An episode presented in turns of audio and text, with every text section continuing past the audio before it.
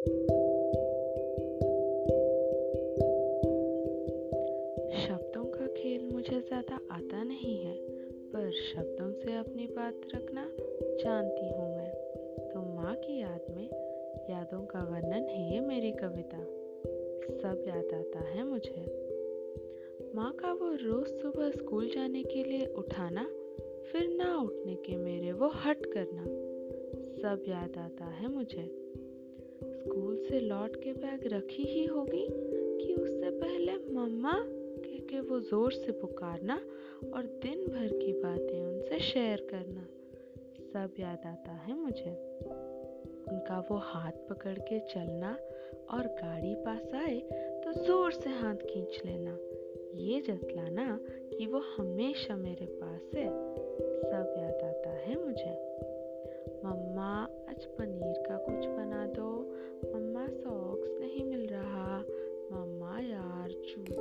जूते नहीं हुए हैं और उनका इस हर चीज़ का झट से सॉल्व कर देना सब याद आता है मुझे।